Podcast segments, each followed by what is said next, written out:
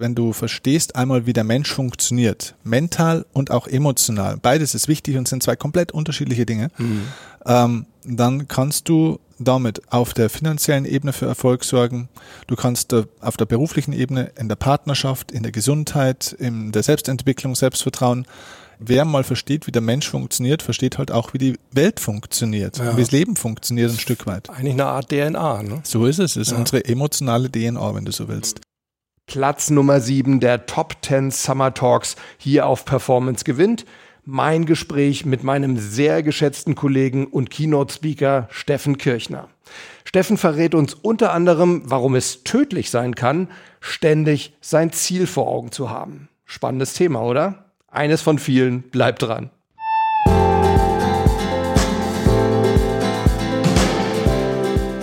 Herzlich willkommen bei Performance gewinnt, deinem Podcast für Spitzenleistung und mentale Stärke.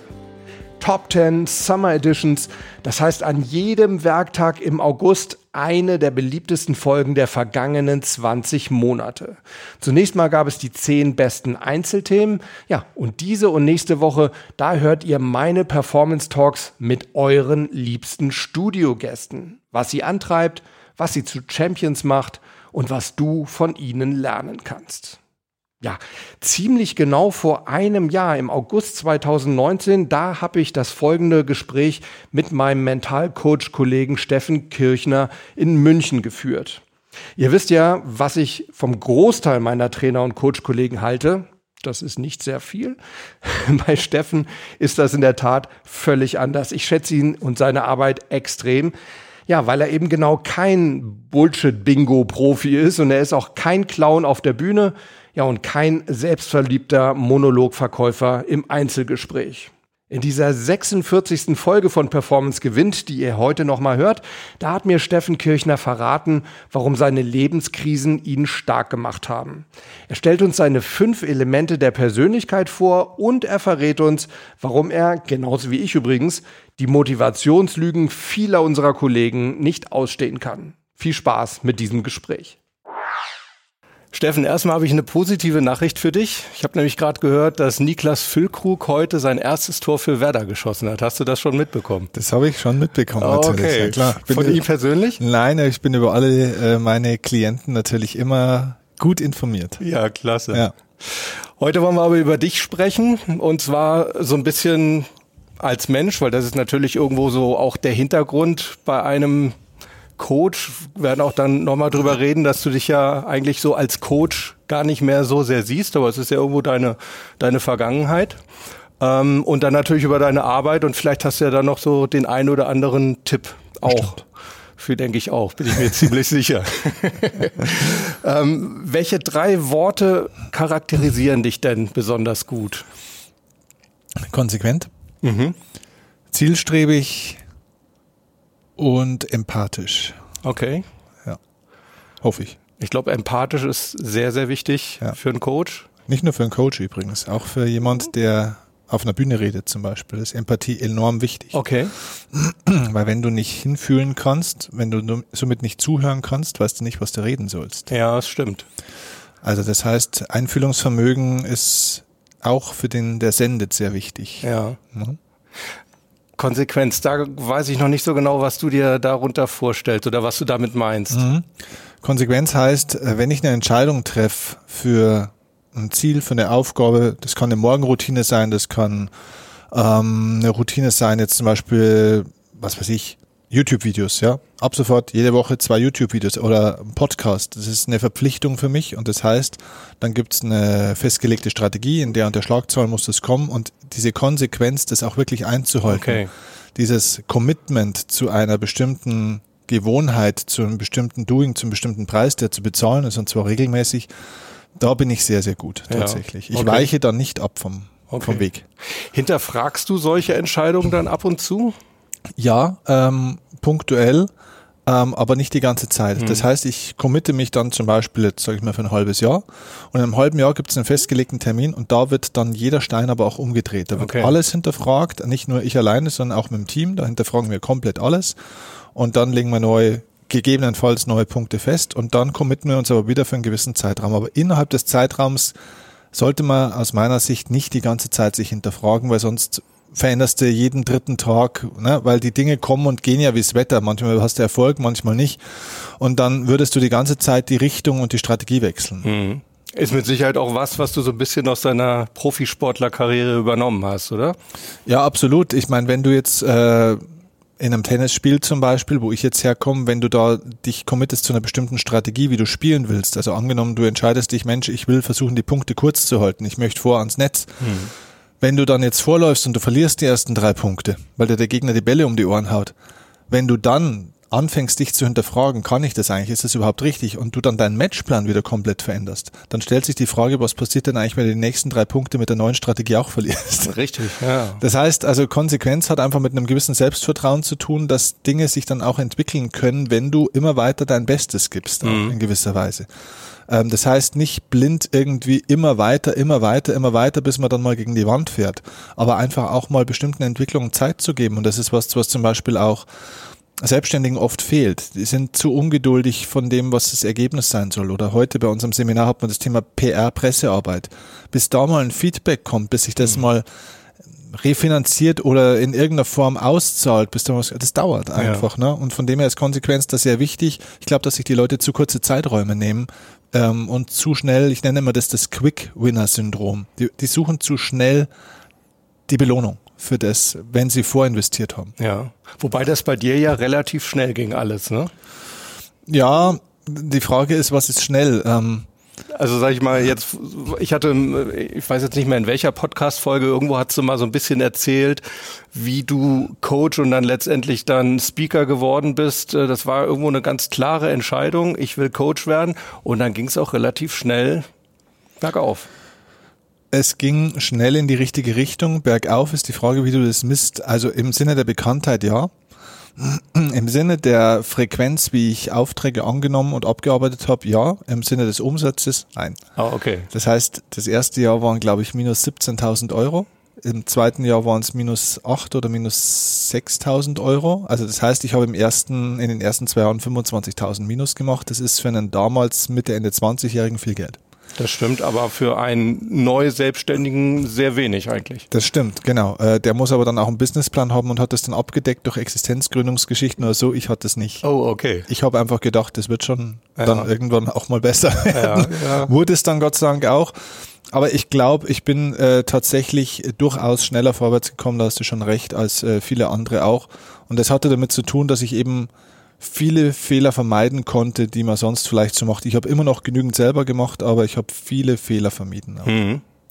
Lass uns doch mal so einen Schritt zurückgehen. Wir hatten es kurz erwähnt vorhin, du warst Tennisprofi, du hast also erste Bundesliga gespielt, hast aber mal von dir gesagt, du warst als Tennisprofi eigentlich mental zu schwach und hättest häufiger gegen dich selbst als gegen andere verloren. Wo würdest du denn mit deinem heutigen Mentalwissen, wofür hätte das denn gelangt, wenn du es damals schon gehabt hättest? Was schätzt du? Für die Weltrangliste? Hm. Ich glaube, ich wäre keinen Schritt weitergekommen, weil das Mentale war ja nicht nur eine mentale Schwäche, sondern die mentale Schwäche kam daher, weil ich den Beruf des Tennisprofis nicht genug geliebt habe. Okay. Das heißt, die Schwäche in der Disziplin, die Schwäche in der Durchsetzungskraft, die Schwäche im Selbstvertrauen hatte auch damit zu tun, es ist nicht meine Liebe gewesen. Und ähm, ich liebe zwar den Sport, diese Liebe hätte ausgereicht, aber nicht das Leben als Tennisprofi. Okay. Das heißt, für alles, was du willst, ist ein Preis zu bezahlen. Und diese Art von Preis war für mich der falsche Preis. Mhm. Und daher fehlte diese Energie und die Bereitschaft dann auch durch bestimmte Persönlichkeitsentwicklungsphasen durchzugehen die habe ich dann trotzdem durchgemacht, aber in einem anderen Feld, in dem Feld, was ich heute mache. Aber da habe ich genauso meine Ängste, meine Auftrittsängste, meine Versagensängste, meine Ablehnungsängste und so weiter, was man halt so hat, gehabt. Und dort konnte ich sie aber angehen und auch, da konnte ich durchgehen und mein heutiger Job, der Job des Redners und des Trainers, ist ja genauso kompetitiv wie auch die Tenniswelt. Mhm. Mindestens genauso kompetitiv. Da versuchen es auch extrem viele und ganz wenige verdienen dann sehr, sehr gutes Geld. Mhm. Aber es ist eben im Unterschied zu, zum Tennisspieler der Beruf, den du liebst. Genau, das ist der Beruf, den ich absolut lieb. Äh, da kann ich alle meine Motive mehr oder weniger befriedigen. Da, da habe ich das Gefühl, da kann ich auch Sinn stiften. Das ist, da kann ich mein Geschenk, das ich in mir trage, auch perfekt rüberbringen. Und ähm, da bin ich im richtigen Element. Ja. Und dementsprechend war ich dort auch bereit, dann einen Preis zu bezahlen, nämlich auf die eigenen Schwächen zu schauen, auf äh, ja, die eigenen, die eigenen Persönlichkeitsentwicklungsschritte auch wirklich anzugehen, anstatt davor zurückzuweichen. Ja, das habe ich im Sinn. Tennis nicht gemacht. Ja. Weil einfach die Opferbereitschaft größer war oder die Schmerzbereitschaft? Genau, genau, weil ähm, weil es mir klar war, es, es ist mein Leben, das zu tun hier jetzt, was ich jetzt mache. Und das war es im Tennis nicht. Da wusste ich, es gibt noch was danach. Oder was heißt danach? Es gibt noch was, was mir vielleicht wichtiger sein könnte. Mhm. Ich war nicht bereit, auf dem Platz zu sterben, wenn du so willst. Okay, ne? ja. Und das ist ähm, für High Performance zu wenig. Ja. Dafür gibt es zu viele gute Leute. Ja, das stimmt. Du hast heute in deinem Workshop darüber gesprochen, dass es auch für, ein, für egal ob jetzt Speaker, Trainer oder Coach, wichtig ist, dass er auch mal Tiefpunkte gehabt hat. Ja. Und dass man da eigentlich so, ja, sein Thema auch irgendwo herbekommt. Ja. Du hattest Tiefpunkte, ich glaube, sehr, sehr eng beieinander. Irgendwie Freundin hat Schluss gemacht, bester Freund war gestorben, kurze Zeit später deine Mutter. Ja. Wie hast du das umgesetzt? Oder ist das etwas, was du heute weitergeben kannst oder in deiner Coachingzeit weitergeben konntest an Klienten? Oder ist das etwas, was sehr persönlich ist? Ich glaube, das ist sogar vielleicht der Sinn von schlimmen Dingen, dass sie eine größere Bedeutung kriegen können. Es gibt Dinge, die passieren im Leben und da gibt es ja noch viel, viel schlimmere Dinge als die, die, also die, die mir passiert sind, sind im vergleichbar. Trotz allem lachhaft im Vergleich zu dem, was anderen Menschen in der Welt passiert. Jeden Tag. Äh, Und manchmal ist das Leid, das du hast durch einen bestimmten Schicksalsschlag oder sonst was, eigentlich zu groß und zu schwer für ein Leben. Wenn du dem aber jetzt eine Bedeutung gibst, dass du diese Botschaft nach, das, was du daraus gelernt hast und das, was drinsteckt, wenn du, wenn du dem eine Plattform gibst und andere Menschen damit inspirierst, dass denen vielleicht nicht das Gleiche passiert oder dass die, wenn sie auch in einer schweren Lage sind, da rauskommen, dann stiftest du mit einer Sache, die passiert ist, die schlecht war, einen positiven Nutzen. Und wenn du das mal bei drei, bei fünf, bei zehn oder vielleicht sogar jetzt in meinem Fall bei Hunderten und Tausenden und vielleicht sogar Zehntausenden Menschen machen kannst, dann bekommt diese schlimme Sache einfach eine andere Bedeutung. Das heißt also, dieser Tod von meiner Mutter zum Beispiel, die ja an einer Leberzirrhose durch Alkoholsucht und so weiter gestorben ist, ist und bleibt eine für mich schlimme, traurige, katastrophale Sache. Aber ich weiß, dass ich Menschen mittlerweile schon das Leben retten konnte durch das, dass ich diese Geschichte in die Welt getragen habe und damit gibt es einen positiven Sinn. Und somit hat es, wenn ich jetzt darüber nachdenke, auch eine andere Bedeutung. Ich habe nicht mehr nur diese negative Emotion, wenn ich jetzt darüber nachdenke, Okay. auch eine positive. Ja. Das heißt, man kann, man kann hier die Emotionalität verändern Ja. im Nachgang. Aber das ist Eigenverantwortung. Was mache ich mit dem, was passiert? Wir sind ja im Leben nicht frei in dem, was uns passiert, sondern nur in dem, welche Bedeutung wir dem geben, was passiert. Ja. Eigentlich so eine Art emotionales Reframing, könnte man fast sagen. Ne? Ja, genau, genau. Also man gibt dem einen anderen Rahmen, es ist, kriegt eine andere Umdeutung. Also auf der einen Seite kannst du sagen, was war der schlimmste Moment in deinem Leben? Ähm, würde ich sagen, der Tod von meiner Mutter.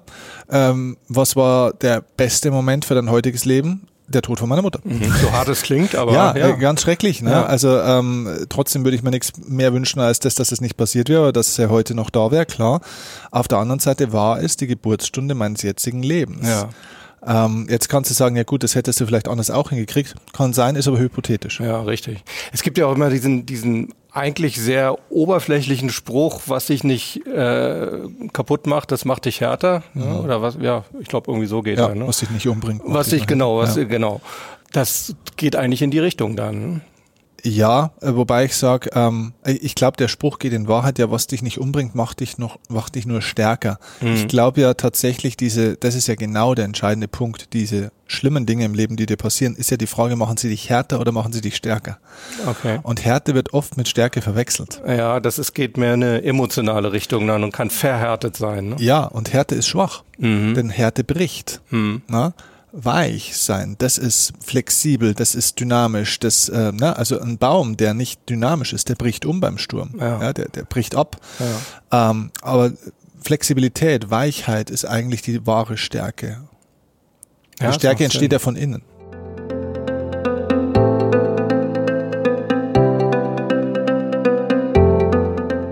Lass uns mal über deine Arbeit sprechen. Du hast auch so eine Art Grundmodell, kann ich das so nennen? Diese fünf Elemente der, der Persönlichkeit. Genau, es ist eigentlich ganz einfach. Das Modell äh, nenne ich den Lebensstern. Mhm. Das ist ein Stern, der besteht tatsächlich aus fünf Elementen. Und diese fünf Elemente sind die fünf Elemente der Persönlichkeit. Und diese, jedes Element besteht wieder aus fünf Bausteinen. Das heißt, wir haben fünf Elemente, A, fünf Bausteine. Und das sind sozusagen 25 Bausteine, die du tatsächlich bewusst kontrollieren und beeinflussen kannst, um deine Persönlichkeit weiterzuentwickeln. Mhm. Und da gibt es aber einen Zusammenhang dahinter. Das heißt, da gibt es eine Logik dahinter, wann du an welchem Baustein in welchem Element arbeitest. Denn ich stelle schon fest, dass viele Menschen sehr viel an sich arbeiten nur leider oftmals für das Ziel ist, sie haben an einer völlig falschen Stelle. Okay. Und das heißt, die, die optimieren sich so ein bisschen am Ziel vorbei. Und das sind dann Leute, die zu mir kommen und sagen, Mensch, ich war schon bei dem Seminar, bei dem Seminar, ich bin schon seit 14 Jahren in der Persönlichkeitsentwicklung, habe schon 32 Bücher gelesen, aber eigentlich habe ich mein Problem, dass ich jetzt immer noch kein Selbstvertrauen habe, immer noch nicht gelöst. Ja, ja. So, und äh, es gibt also praktisch zu diesem Modell, das ist ja erstmal ein statisches Modell mit diesen 25 Bausteinen, eben auch einen Test und somit auch eine Logik, die ich dann auch in verschiedenen Seminaren erkläre, wo die Leute lernen, ah, okay, wenn ich dieses Thema habe, muss ich aber auch hier ansetzen und nicht mhm. dort. Okay. Sondern es gibt dann eine Strategie praktisch dahinter, wann geht man in welches Element rein. Oh, okay. Denn viele Leute wundern sich, dass das Auto nicht fährt und wechseln praktisch bildlich gesprochen metaphorisch hinten einen Reifen nach dem anderen, aber vorne ist ja einfach mal der Motor kaputt. Mhm. Ne? Dann kannst du hinten Reifen wechseln, was du willst. Okay. Ja, spannend. Also da war, ist ja auch das, das mentale Element ist ja nur eines dieser fünf mhm. Überelemente. Genau, also es gibt fünf Elemente. Das mhm. erste hast du schon auch genannt, das mentale Element. Genau, da geht es also um die ähm, Kontrolle deiner mentalen, gedanklichen Prozesse. Also hat mit Glaubenssätzen zu tun, mit Überzeugung, auch mit dem Umfeld und so weiter und so fort, mit Willensstärke. Dann gibt's das äh, Spirit-Element. Das hat mit Orientierung zu tun. Das ist jetzt nicht unbedingt esoterisch oder religiös, also sogar überhaupt gar nicht, sondern es geht um Orientierung. Das heißt, da geht es um deine Identität. Mhm. Wer bin ich? Es geht um ähm, ja, um deine Werte auf alle Fälle auch. Da geht es um verschiedene Dinge, um deinen Lebenssinn, um deine Vision, um deine Mission und so weiter. Dann gibt es das Emotionselement, das ist das Element deiner emotionalen Grundbedürfnisse. Ähm, da entsteht eigentlich die Energie sozusagen. Also das Spirit-Element sorgt so, sozusagen für die Orientierung, wie so ein Leuchtturm praktisch, ja. wo will ich hin. Das Mental-Element ist sozusagen eigentlich das Werkzeug, dass du dieses Schiff auch leiten kannst. Mhm. Das Emotion, Emotionselement ist sozusagen wie der Tank. Da muss der Treibstoff, die Energie, die Power und so weiter rein. Die Emotionen sind der Antrieb für alles im Leben. Mhm. Dann gibt es das Potenzialelement. Da steckt natürlich alles drin an Stärken, an Schwächen. Auch Schwächen sind Teil von Potenzialen, an Talenten, Herausforderungen und so weiter. Ähm, und dann das Aktionselement. Da geht es natürlich um die Umsetzung, um Gewohnheiten, Routinen ähm, und so weiter und so fort. Okay. Das sind die fünf Elemente. Ja das Motiv, also die Motivation, ist die dann eher bei den Emotionen drin oder wo hast du die eingeordnet bei dir? Genau, die Motivation entsteht praktisch aus der, aus dem Erkennen und dem entsprechenden Befriedigen der dir wichtigsten emotionalen Grundbedürfnisse. Da gibt es mhm. sechs Stück und da geht es darum, auch in den Seminaren machen wir es sehr intensiv, was sind denn da meine ein bis zwei wichtigsten und wie stelle ich die sicher, dass ja. ich da an der Stelle auch Energie bekomme oder sie mir nicht verloren geht und mache ich das auf eine konstruktive Art und Weise oder destruktiv. Nehmen wir ein Beispiel, es gibt Menschen, die haben ein starkes Bedürfnis nach Bedeutsamkeit. Die wollen wichtig sein, die wollen angesehen, respektiert werden, wollen und so weiter. Ne? Das kann ich auf unterschiedliche Arten jetzt kriegen. Bedeutsamkeit. Ich kann Bedeutsamkeit kriegen, indem ich dir einfach mehr helfe. Ich kann Bedeutsamkeit kriegen, indem ich meinen, meinen Wert erhöhe, dass ich kompetenter bin und ähm, dich irgendwie unterstütze oder dass ich irgendwie eine tolle Firma aufbaue. Kriege ich Bedeutsamkeit. Ich kann aber auch Bedeutsamkeit kriegen, indem ich dich anschreie. Mhm. Ich kann Bedeutsamkeit kriegen, indem ich dir eine Knarre an den Kopf halte. Weil da habe ich maximale Bedeutsamkeit. Das heißt, man kann es konstruktiv und destruktiv machen. Mhm. Und viele Leute finden leider destruktive Varianten, Eifersucht ist zum Beispiel ein, eine Strategie, um Bindung zu erzeugen. Ja. Äh, und so weiter. Also gibt, und das analysieren wir, machst du das auf eine konstruktive Art und Weise und mhm. was brauchst du überhaupt und was wäre ein besserer Weg? Mhm. Eigentlich auch deshalb finde ich das sehr interessant, weil das ist eigentlich nicht auf einen Lebensbereich beschränkt, also ich sage jetzt mal mhm. Business, sondern du kannst es eigentlich wenn du mal über deine, ja, wie soll man das nennen, deine mentalen Strategien oder inneren Strategien Bescheid weißt, kannst du das eigentlich sehr gut in, in allen Bereichen anwenden dann. Ne? So ist es, genau. Es ist ein Lebenskonzept tatsächlich. Hm. Und wenn du einmal, und das ist das Schöne, Harald, wenn du verstehst einmal, wie der Mensch funktioniert, mental und auch emotional, beides ist wichtig und sind zwei komplett unterschiedliche Dinge, hm. ähm, dann kannst du damit auf der finanziellen Ebene für Erfolg sorgen. Du kannst auf der beruflichen Ebene, in der Partnerschaft, in der Gesundheit, in der Selbstentwicklung, Selbstvertrauen, in der Kindererziehung. Du kannst anderen Menschen helfen, du kannst andere Menschen besser verstehen. Du kannst anderen Menschen helfen, dass sie das Gleiche schaffen können. Also wer mal versteht, wie der Mensch funktioniert, versteht halt auch, wie die Welt funktioniert, ja. wie das Leben funktioniert ein Stück weit. Eigentlich eine Art DNA, ne? So ist es. Es ist ja. unsere emotionale DNA, wenn du so willst. Hm. Nur die, da wir das in der Schule oder im Beruf oder sonst wo auch immer nirgends beigebracht kriegen, verstehen die Menschen nicht, wie der Mensch funktioniert. Also sie verstehen auch nicht, wie sie selber funktionieren. Ja. Und die Kommunikationsprobleme, das heißt immer, jedes Problem ist ein Kommunikationsproblem. Das stimmt. Das Problem ist aber, dass die Leute erstmal mit sich selbst nicht richtig kommunizieren, weil sie zum Beispiel ihre eigenen Signale nicht richtig deuten und verstehen. Ne? Mhm. Ne? Zum Beispiel Angst. Angst ist, ein, ist eine Sprache vom Körper. Angst ist eine Möglichkeit des Körpers, dir zu sagen, du, hey, werd mal aktiv, mach mhm. was anderes, mach was Neues, mach's besser. Mhm. Komm in Bewegung. Ja. Und wenn ich diese Angst, also wenn ich diese, die Frage ist, was ist die Botschaft meiner Angst zum Beispiel, die ich habe, jetzt, das ist ja dein Thema zum mhm. Beispiel, ne? wenn ich jetzt Angst habe vor einem Auftritt zum Beispiel, heißt, ist es dann die Botschaft, oh, das ist nicht so deins, mach mal hier lieber ein bisschen vorsichtiger, mach mal ein bisschen mehr im kleinen Rahmen, das ist vielleicht nicht so deins und muss ja auch nicht jeder auf eine große Bühne. Mhm. Ist das die Botschaft? Könnte Oder, sein. Könnte sein. Oder ist die Botschaft vielleicht, ah, okay, ähm, da wo Angst ist, da kann auch viel Begeisterung sein, wenn ich es denn mal mache. Könnte es sein, dass ich an der Stelle vielleicht mal aufgefordert wäre, meine Ablehnungsängste mal anzuschauen und wenn ich es an der Stelle nicht mache, wird mir das Leben eine andere Möglichkeit geben. Ja, ja. Ja, das ist sehr, sehr spannend. Ich hatte mal mit einem äh, Elite-Soldaten, ehemaligen, gesprochen und er hat gesagt, Angst hat mir das Leben gerettet ja. und äh, war eigentlich mein, mein wichtigstes äh, Werkzeug, was ich überhaupt hatte, mental.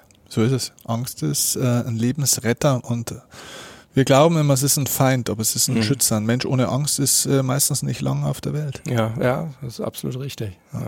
Zum Thema Fokus ist mir noch äh, was von dir aufgefallen oder auch, auch Zielsetzung. Du hast mal gesagt, der Spruch, halte dir dein Ziel vor Augen, den findest du eigentlich eher unsinnig. Nee, ähm, den Satz, halte dir ständig dein Ziel vor Augen, mhm. den finde ich nicht nur unsinnig, der ist falsch. Mhm. Also was heißt falsch? Der ist kontraproduktiv. Das entscheidende Wörtchen ist das Wort ständig. Mhm, okay. Weil, schau mal, wenn ich jetzt auf den Tennisplatz gehe, ich habe ein Ziel, ich will das Spiel gewinnen. Und vielleicht habe ich auch ein, ein Ziel, wie ich das Spiel gewinnen will. Vom, vielleicht vom Ergebnis, ein Ergebnisziel zum Beispiel. Klar, in zwei Sätzen. So, jetzt verliere ich den ersten Satz. Warum auch immer. Vielleicht war der Gegner auch einfach mal gut, kann mal sein. Vielleicht bin ich nicht gut ins Spiel gekommen. So, jetzt habe ich in meinem Kopf eigentlich mein Ziel schon verloren. Wenn ich die ganze Zeit spiele und die ganze Zeit ans, ans Ziel, also an die Ergebnistafel denke, ja. dann bin ich nicht bei mir, dann bin ich nicht beim Spiel. Ja. Das heißt, entweder ich bin beim Ziel oder ich bin bei mir. Okay. Ziele definieren, ja. Im Vorfeld gerne definieren, dann loslassen. Mhm. Das Loslassen wird vergessen. Mhm. Und dann punktuell natürlich wieder kontrollieren, adaptieren und so weiter, aber dann wieder loslassen. Ne? Also schau, wenn du auf dem Berggipfel läufst und der Gipfel, das Gipfelkreuz ist dein Ziel, wenn du die ganze Zeit aufs Ziel schaust, ja, verläufst du dich oder fällst runter genau, oder stolperst. stolperst über einen genau. Stein vor dir. Das heißt, Ziel definieren ist klar, Strategie definieren ist klar, dann loslaufen, Pause machen nach einer Zeit, hochschauen, bin ich noch auf dem Weg, passt, weiterlaufen. Mhm. Also halte dir immer wieder dein Ziel vor Augen. Verliere dein Ziel nicht aus den Augen. Da bin ich dabei. Mhm. Aber halte dir stets dein Ziel vor Augen kann tödlich sein. Ja, macht Sinn. Weil ähm, auch manchmal kommen wir auf dem Weg zum Ziel Probleme auf uns zu, die wir nicht vorhergesehen haben, wo wir nichts dafür können, die auch nicht gerecht sind. Ähm, was vorhin Niklas angesprochen, Füllkrug, ne, äh, Fußballer. Natürlich hat der bestimmte Ziele. So, jetzt hatte der hier einen riesen Knorpelschaden. Mhm. So, da kann er nichts dafür. Das ist halt so. So, auf einmal kann der vier Monate, fünf Monate kein Fußball spielen. Alle Ziele, die wir hatten, sind weg. Mhm. So wenn der jetzt sich die ganze Zeit sein Ziel vor Augen, ja. das ist so weit weg auf einmal, daran kann er gar nicht mehr glauben. Der hat gehofft, die Karriere geht weiter, weißt du? Das heißt, Ziele loslassen an der Stelle und äh, andere Ziele. Mhm. Und eben auch den Prozess irgendwo genießen, ne? Aufmerksamkeit dann auf den, den Prozess. Genau, auf die Frage nicht nur, was muss ich erreichen, sondern wer will ich sein ja. und wer will ich werden. Ja. Durch den Prozess durch. Und er kommt, und das merkt man jetzt ja Schritt für Schritt, er kommt als stärkere Persönlichkeit auf den Platz zurück mhm. und wird nochmal eine bessere Saison sehr wahrscheinlich spielen, wenn er denn gesund bleibt. Das ist ja. immer die Voraussetzung. Aber er ist als Persönlichkeit extrem gewachsen, obwohl er nicht spielen konnte. Und somit wird er auch ein besserer Fußballer, denn Businessentwicklung ist in allen Bereichen Persönlichkeitsentwicklung. Ja. Ja.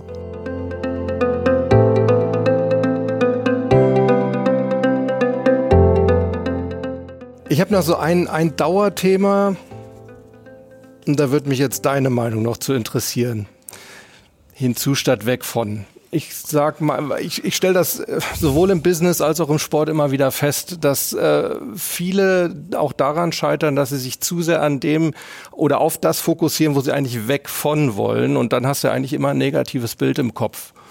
Ähm, ich habe aber von dir auch mal gehört, dass du gesagt hast, ich habe sehr, sehr klar gewusst, was ich nicht will. Aber ja. du hast ja offensichtlich irgendwann den Turn gebracht, äh, hinbekommen zu finden, was du willst. Genau. Also ähm, die Erfahrung zeigt, beides ist wichtig zu seiner Zeit.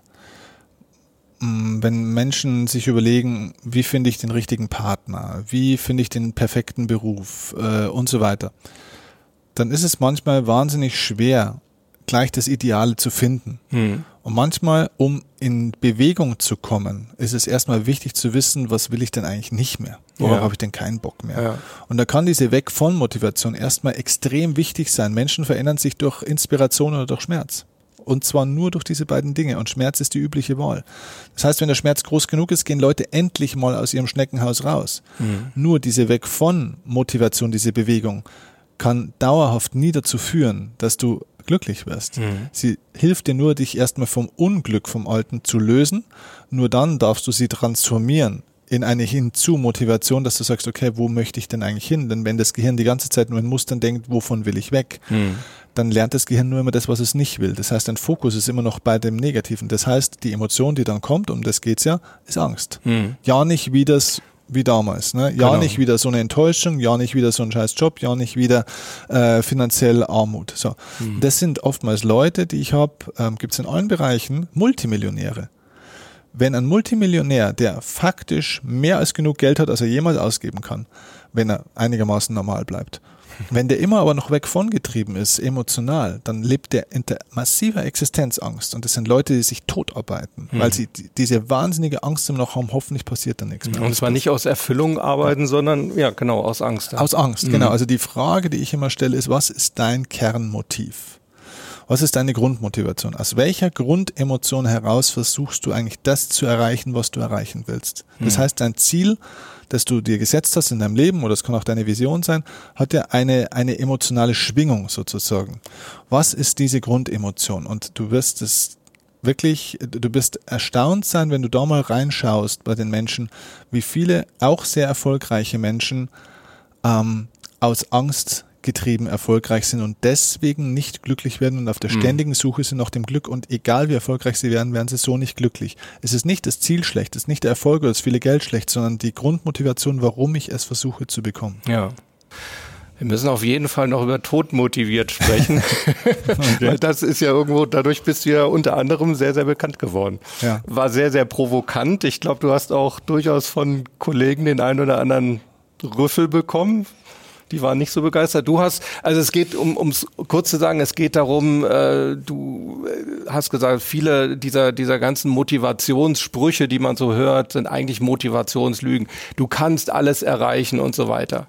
So bin ich übrigens auch mal auf dich gekommen, weil ich habe auf dem, auf dem Flug, du hast, glaube ich, mal eine Podcast-Sonderedition für die Lufthansa gemacht. Genau. Und ich hatte den mal im, im, Flugzeug von Los Angeles zurück nach Frankfurt gehört, wollte eigentlich dabei einschlafen und war elf Ging Stunden wach.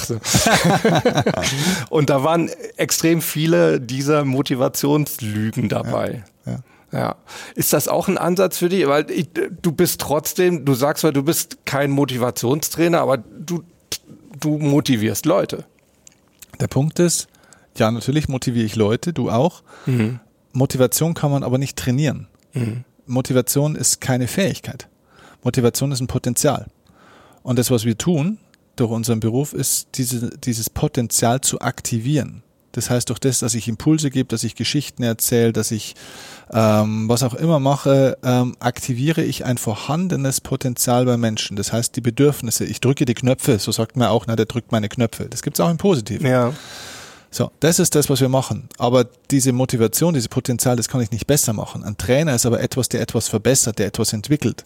Und das ist das, was die Leute endlich mal checken müssen, dass es nicht darum geht, mehr Motivation zu haben, sondern die Motivation, die ich habe, mal zu erkennen und dann auch zielgerichtet einzusetzen, diese Energie für das, was ich eigentlich wirklich will. Mhm. Und die Leute, die sich immer Motivationstrainer nennen, das sind in Wahrheit Volitionstrainer.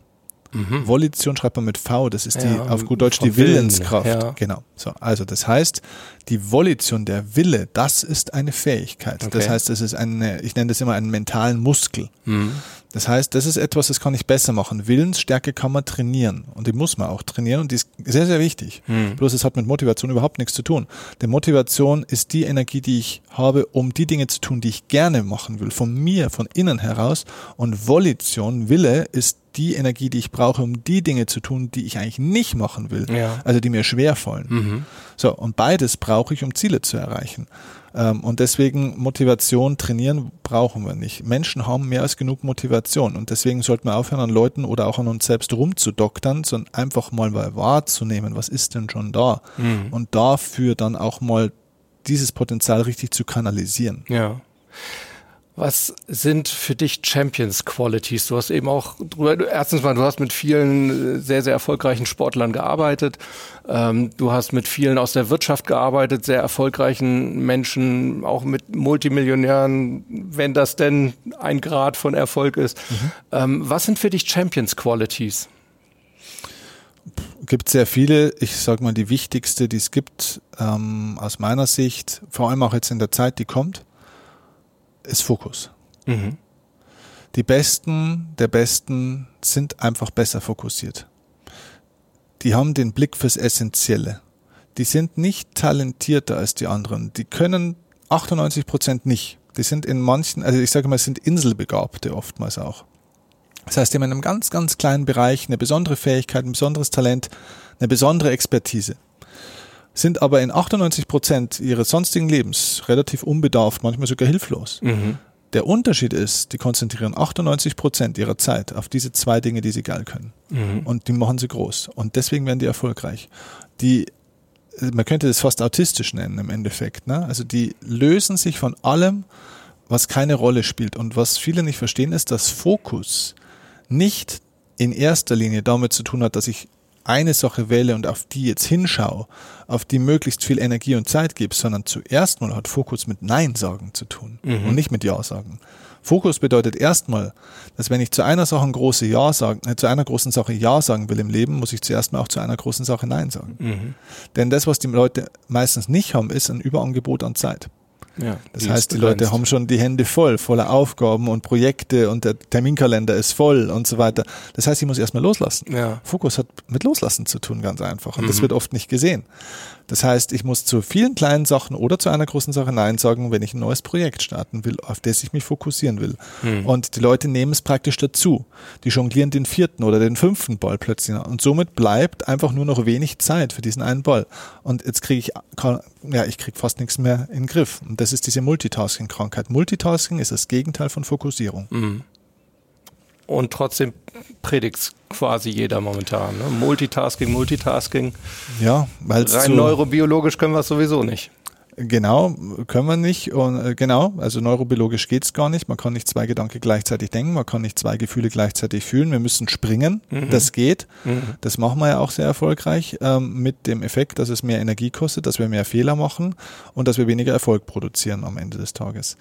Ja, es passt natürlich auch zur Gesellschaft und es gibt natürlich gewisse, ich sage das jetzt mal ganz neutral, gewisse Interessen und Interessengruppen, die auch Menschen im Multitasking halten wollen. Mhm. Denn man stelle sich eine Welt vor, in der die meisten Menschen erfolgreich und glücklich werden. Wie wenig würden wir konsumieren müssen, wenn du feststellst, ich brauche gar nicht so viel Scheiß, um ja. glücklich zu sein. Ja. Ich muss gar nicht so viel lesen, so viel anhören, so viel Ausbildung machen, damit ich in meinem Business vorwärts komme. Es ist sehr wenig. Mhm. Wenn man sich mit Humortechnik übrigens, vielleicht kleiner Seiten-Gag, äh, ähm, wenn man sich mit Humortechnik beschäftigt, ähm, es gibt über 40 bis 50 verschiedene Humortechniken. Ähm, wenn man sich die besten Comedians anschaut oder auch Kabarettisten, arbeiten die mit zwei bis höchstens drei Humortechniken das komplette Programm durch. Mhm. Das reicht. Na, interessant. Und wie auch bei meinen Vorträgen, wo ich heute auch euch erzählt habe, ähm, einmal 60 bis 90 richtig gute Minuten reichen für sehr lange Zeit, für sehr viel Erfolg. Mhm. Also wir brauchen deutlich weniger, als wir so glauben, für das, was wir eigentlich wollen. Und das haben die Besten verstanden. Fokus, Fokus, Fokus, Okay. Fokus. Ja. Ja. Äh, Buchempfehlung übrigens das Buch an der Stelle Essentialismus. Okay. Ist eines der besten Bücher, das ich in den letzten fünf, sechs Jahren gelesen Ach habe. Ja. Ja, super. Sehr gutes Buch. Wirklich zu diesem Thema, ja. Ja. Wo wir gerade ähm, bei Empfehlungen sind, ähm, abschließend, ich habe, du wahrscheinlich auch ganz häufig Menschen, die zu mir kommen und sagen, ich würde gern mental mehr machen, aber ich weiß nicht, womit ich anfangen soll. Gibt so, weiß ich nicht, zwei oder drei Tipps, wo du sagst, das wäre ein erster Schritt, um das mentale Spiel besser zu verstehen, um mental stärker zu werden? Sehr pauschal. Es ist ne? sehr pauschal, weil ich mir natürlich jetzt anschauen müsste, was bringt der Mensch mit, in welcher Situation ist er, für welches Ziel, für welche Aufgabe, was kann er schon, was macht er schon gut, was macht er noch nicht gut. Die Frage ist einfach, wo will er hin? Und was hindert ihn denn momentan dran, um dorthin zu kommen, wo er hin will? Und dann kann ich äh, auch auf Basis tatsächlich meines Sterns und meines Modells dann auch sagen, okay, dann müssen wir an der und der Stelle ansetzen. Vielleicht liegt es ja auch gar nicht am Mentalen. Hm, klar. Vielleicht, vielleicht ist ja auch mal, äh, das kann eine Erkenntnis sein, mental ist alles okay. Es liegt ganz woanders. Mhm. Es ist ein emotionales Problem. Vielleicht ist es ein seelisches Problem. Ne? Also ich habe heute das Beispiel auch gebracht, ähm, die Bobfahrerin damals, die ich hatte, die ähm, sagt, die, die kam auch, sie sagte, ich brauche einen Mentaltrainer, irgendwie, ähm, ich komme irgendwie nicht mehr so in den Wettkampf rein. Ich, ich starte nicht mehr so schnell, ich gehe nicht mehr mit vollem Risiko in die Kurven, ich fahre nicht mehr die perfekten Linien, ich verliere Zeit. Hm. Ich habe ein mentales Problem. Und was wir erkannt haben, war, es war gar kein mentales Problem, sondern alles ist entstanden ein Jahr davor in Cesana, Italien, wo sie einen sehr schweren Sturz hatte. Das war eine körperliche Verletzung, die es dann auch gab. Und was geheilt war, war der Körper, was nicht geheilt war, war die Seele. Weil sie hatte eine Traumatisierung von einer speziellen Kurve. Und die ist geblieben. Und äh, das heißt, mit Mentaltraining komme ich an der Stelle nicht mehr weiter. Da kannst du dich tot visualisieren und dir Dinge vorstellen und machen und tun. Da musst du auf einer anderen Ebene ansetzen. So, also man muss, glaube ich, einfach auch mal ein bisschen sauberer in die Analyse gehen und schauen, okay, was ist denn jetzt wirklich zu tun? Und sehr häufig kann man mental sehr, sehr viel machen, aber das muss man einfach sauberer analysieren.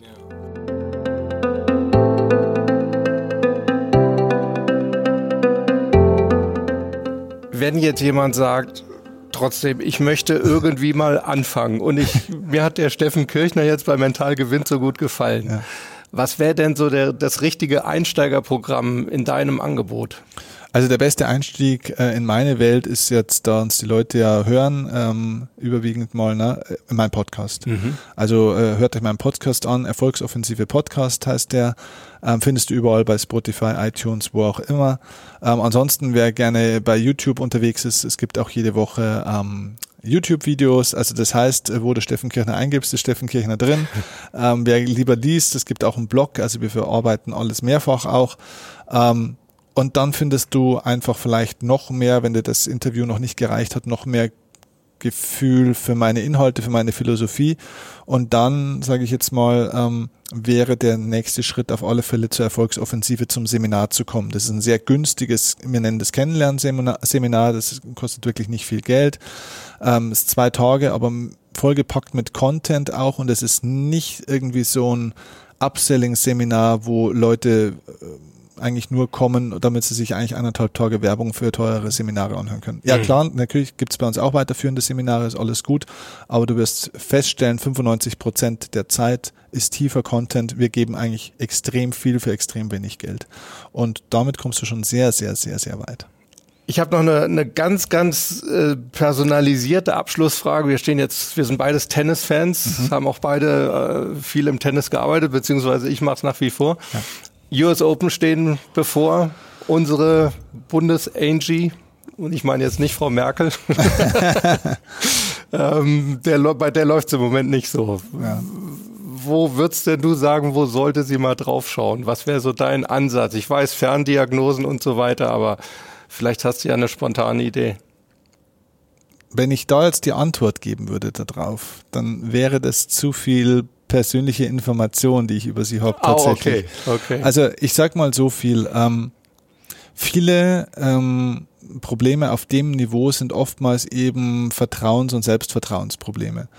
Und ähm, ich glaube, dass es ähm, gut wäre für sie, wenn sie tatsächlich an ihrer Vertrauensfähigkeit äh, arbeitet, dass sie sich auch führen lässt an der Stelle. Was eine schwierige Aufgabe ist, denn gerade auf dem Niveau, wie sie ist, ist man meistens auch dorthin gekommen, weil man seinen eigenen Kopf durchgesetzt hat an manchen Stellen. Nur irgendwann kommt so ein Punkt, wo ich auch erkennen kann, jetzt geht es darum, mich führen zu lassen, wieder mal. Also zu vertrauen auch in Menschen. Und es ist auf dem Niveau, wo sie ist, sehr schwierig, weil das, also an der Spitze des Eisbergs äh, oder in der Spitze der Pyramide gibt es nicht mehr viele Leute. Mhm. Ähm, und ich glaube, ihre Herausforderung wird momentan sein, tatsächlich noch jemand zu finden, der ihr was sagen kann, der so eine Erfahrung hat und mit dem sie sich auch versteht, von dem sie sich auch was sagen lässt. Mhm. Und ich glaube, da vielleicht nicht zu kritisch zu sein und ähm, auch mal wieder ein bisschen freier zu sein in ihren eigenen Vorstellungen und Regeln und Mustern, die sie sich so im Kopf ähm, macht. Äh, und das ist eine wirklich sehr schwierige Aufgabe. Das wird jetzt die Herausforderung sein. Die Herausforderung haben übrigens alle mal, die auf dem Niveau waren, die mal Nummer eins waren oder so. Das ist, äh, war auch für Roger Federer irgendwann mal ein großes Problem, der dann auch Jahre ohne Coach übrigens unterwegs war. Ja. Auch da übrigens sein Spiel ein bisschen verloren hat. Nicht verloren hat, aber nicht weiterentwickelt hat, während andere an ihm vorbeigezogen sind dann punktuell. Ähm, das ist die Aufgabe von allen großen. Boris Becker hatte dieses Problem auch noch, Günter Bosch. Hm. Das ist eine schwierige Aufgabe von Champions, ja. Ähm, aber es ist auf der anderen Seite ein Luxusproblem und ich glaube, mein Rat an Sie wäre, hey, gute Frau, genieß mal dein Leben, weil dass du dorthin kommst, wo du bist, hätte sowieso in Deutschland und auch du selber hättest das nie geglaubt. Nee. Ja. Richtig. Äh, das ist eine Sensation, was die geschafft hat. Ja. Und ja. das kann man auch einfach mal genießen und mal stolz sein auf das, weil so viele Jahre hat sie auch nicht mehr. Mhm. Und irgendwann wird sie auf ihre Karriere zurückschauen und wird sagen, Mensch, war ja eigentlich schon eine geile Reise. Hätte ich mal die letzten Jahre mehr genossen. Absolut. Und ob ja. die jetzt am Ende des Tages als Nummer 14 oder als Nummer 7 oder als Nummer 23 durch die Welt läuft, interessiert doch eigentlich auch keinen mehr. Außer sie selbst. Ich meine, die hat Wimbledon gewonnen, die war Nummer 1 der Welt. Äh, ja, was willst du denn noch? Mhm. War doch geil. Wobei das ja häufig genau das Problem ist. Ne? Dann irgendwann hast du eben auch diese Hinzu-Motivation. Das wird schwer dann irgendwann, wenn du mal alles erreicht hast. Ja, total. Ähm, aber äh, es geht eben, und das ist wichtig, äh, da kann man viel von Roger Federer lernen. Ich meine, die Frage stellt sich ja, warum spielt denn der eigentlich noch? Ne? Mhm. Der ist mein Jahrgang, ein 80er Jahrgang, mhm. Jahrgang der Champions. ja. ja, ich meine, wie viele Wochen war der Nummer eins? Er hat alle Titel gewonnen, alles. Es gibt ja außer Olympiagold im Einzel nichts mehr, was, was man noch gewinnen kann. Davis Cup gewonnen, alles. Mhm. Warum spielt er noch? Ja? ja, die Frage ist ganz einfach beantwortet, weil er das Spiel liebt. Mhm. Und ähm, ich glaube, wenn sie es schaffen kann, irgendwann wieder für das Spiel zu spielen und nicht mehr für vielleicht Titelergebnisse oder Leistungsziele, und das könnte sie sich leisten mit dem, was sie erreicht hat. Sie ja. muss niemand mehr was beweisen. Richtig. Dann könnte sie über die Liebe zum Spiel zu einer neuen Leichtigkeit und Lockerheit finden. Und ich glaube, die fehlt momentan. Und das ist jetzt, glaube ich, die, könnte mir, könnte ich mir jetzt einfach mal von außen vorstellen, könnte die nächste Herausforderung sein. Spannend. Jetzt muss ich dich leider mit einem fiesen äh, Aspekt äh, entlassen, weil du hast gesagt, 81 ist der Jahrgang der Champions. Anna Konikova ist auch Jahrgang 81. Ja, aber auch die hat es geschafft und viele wären glücklich, wenn sie den Kontostand von der hätten und das Aussehen. Das schon, ja. Aber sie hat nie einen WTA-Titel geschafft. Vielleicht war ihr das aber auch gar nicht so wichtig. Ich glaube, dass die nicht sein. unglücklich war. Und vor allem, die kann immer noch geradeaus gehen und hat keine abgebrochene Wirbelsäule das wie stimmt, andere. Ja. Die hat viel rausgeholt für das. Ja. Steffen, ganz herzlichen Dank. Sehr und gerne. jetzt, äh, Steffen hatte einen wirklich einen langen Tag, äh, einen ganzen Tag Seminar hinter sich und jetzt noch den Podcast. Ganz, ganz herzlichen Dank Sehr dafür. Gerne. Hat Spaß gemacht. Und ja, mir auch. Und ich cool. bin gespannt, was, was ihr dazu sagt. Bin ich auch. Super. Also, vielen Dank. Sehr gerne. Klasse. Ja, Leute, das war mein Gespräch vom August 2019 mit Steffen Kirchner. Morgen haben wir die einzige Dame, die es in die Top 10 Talks geschafft hat, und zwar die Bogenschützin Janine Meissner. Janine wird uns erzählen, wie Mentaltraining ihr den Weltrekord ermöglicht hat. Also auch das wird spannend. Für heute wünsche ich euch einen super schönen Tag. Bleibt Gewinner. Bis morgen. Ciao.